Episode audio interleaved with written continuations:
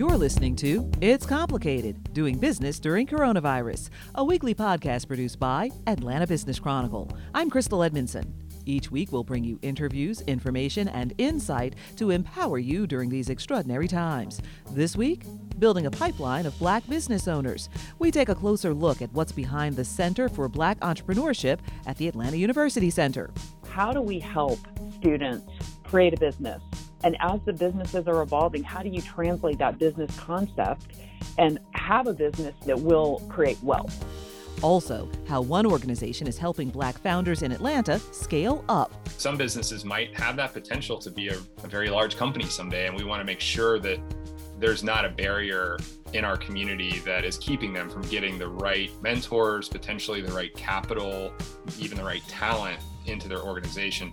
But before we get to all that, here are this week's top business headlines three stories you need to know about. First, the Home Depot has been able to build its business even during the pandemic. The company reporting this week during its recent fiscal year it earned a profit of nearly $13 billion. That's up from 11 billion in the previous year. Sales surged 20% during the same period. But Home Depot says it's unsure whether the COVID increases will continue. Second, Several executives at Coca Cola have a little more pop in their paycheck. The Atlanta based soft drink giant gave out more than $2 million in bonus pay, that according to filings with the Securities and Exchange Commission. Its CEO, James Quincy, got the most, nearly a million dollars. While the bonus pay was just a third of the target amount the company set a year ago, the perks come just weeks after Coke announced a massive reorganization, cutting 1,200 U.S. jobs, as many as 850 in Atlanta. Third, a new $25 million medical office building is in the works for Buckhead. Developers are starting preliminary work across from Piedmont Hospital and the Shepherd Center. The building will fill the former parking lot in front of the Darlington Apartments, that complex known for its landmark population sign, which developers say will remain but be updated and made more modern. You can read about all of those stories on our website, atlantabusinesschronicle.com.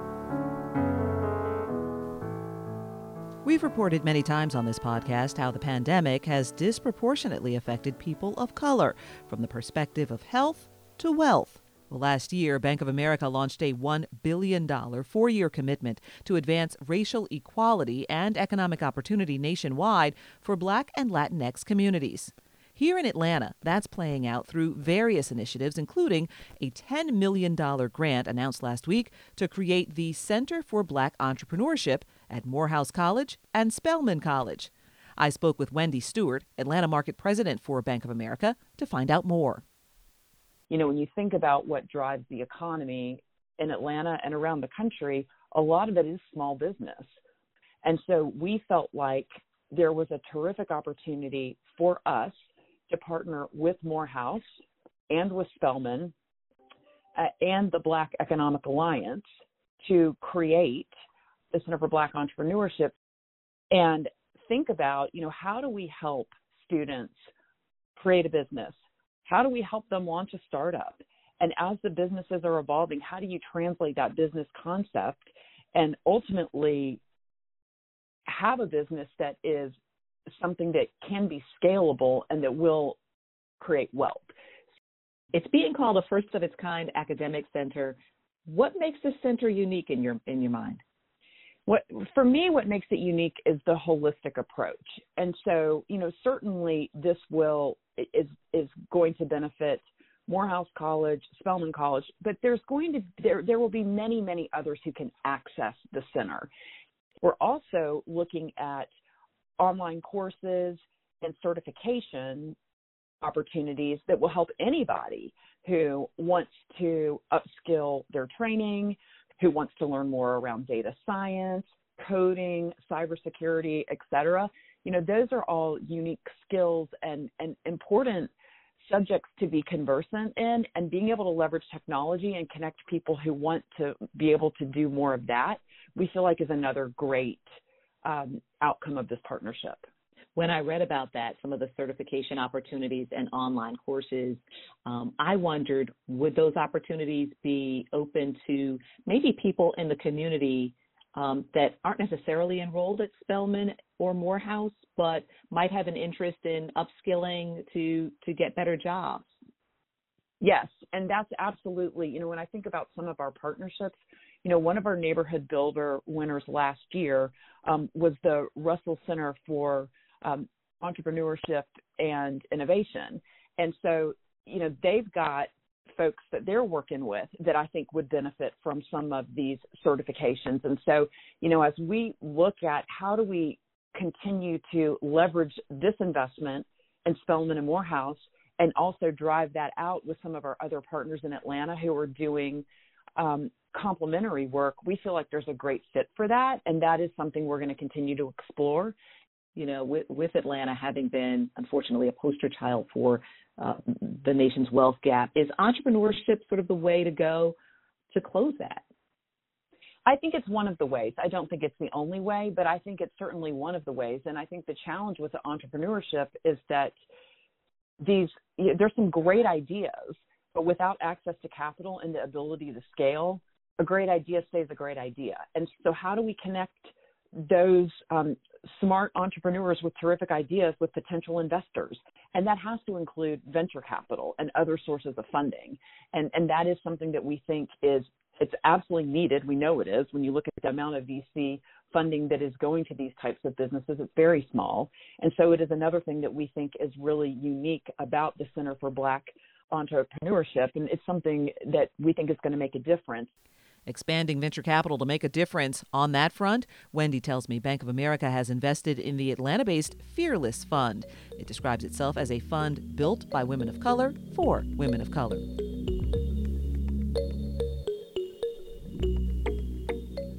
There are a number of factors that inform a company's growth potential. Data from Endeavor Atlanta show that, in general, 25% of businesses grow beyond 10 employees. That number drops to 19% for black owned firms. Well, the more a company grows, the greater its potential economic impact.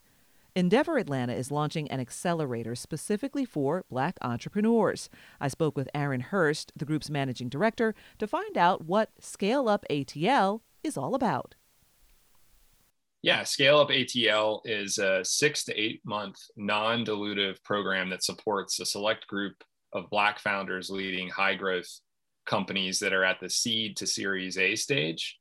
And it provides them really customized support at that critical point in their company's journey to try and scale to become a larger enterprise. Seed to series A. So early stage companies.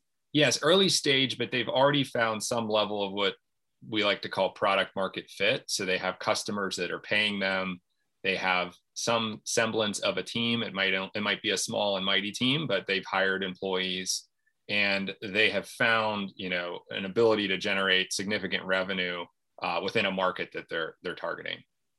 Are there specific um, industries that you all are focusing on, or is it across the board? It's actually across the board. So that's one of the beauties of Endeavor is we are industry agnostic. Really, if the company has the chance to scale, you know, to a, a, a formidable size, then it, it, it can be any industry.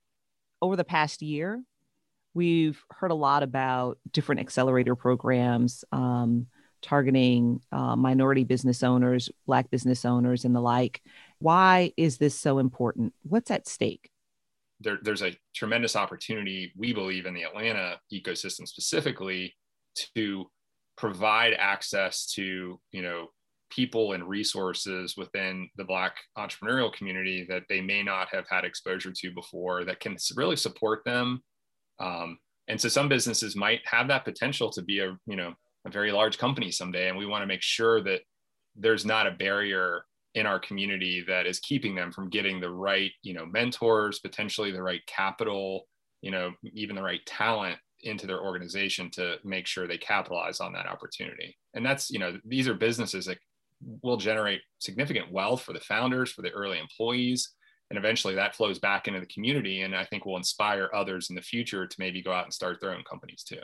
How has the pandemic influenced the start of, of Scale Up ATL and the work that you all are doing at this point? Yeah, it, it, it's it's funny you ask. So we we were launching our Birmingham scale up program, you know, weeks before COVID really hit. So late February, I think we were interviewing companies and then it hit, you know, in mid March, things started shutting down. And I think what we learned was that um, you can actually create intimacy with a group, you know, over Zoom, which sounds crazy, but um, you know, we brought an executive coach in to help facilitate sessions, and by the end of the cohort, that that was a very tight knit group of people that you know can call each other, you know, at any point in the future to get help or just to have a shoulder to cry on. Um, and then the second thing too is it really being able to do you know Zoom calls. It really knocked a lot of barriers down to get people to engage with our companies and mentor them that we might not have otherwise been able to because people aren't in their cars their schedules are much easier to you know to get get to. And we could get mentors from anywhere in the country versus really just focusing on the southeast. Um, so that was a, a really a big benefit for all the all the founders too. Scale Up ATL will accept applications from black entrepreneurs until April 1st. The six month program kicks off in May. Some of the founders who are part of the Endeavor Atlanta ecosystem include Jewel Burke Solomon, head of Google for Startups, George Azih, founder of LeaseQuery, and Mark Wilson, CEO of Chime Solutions.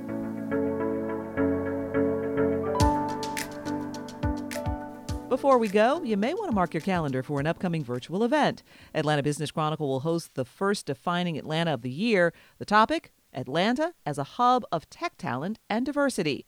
That's Thursday, March 11th at 11 o'clock. You can find out more information on our website, atlantabusinesschronicle.com. Just click on the Events tab.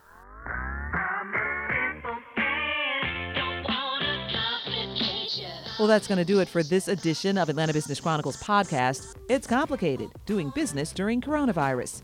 Thanks for listening. I'm Crystal Edmondson. Stay safe, everybody.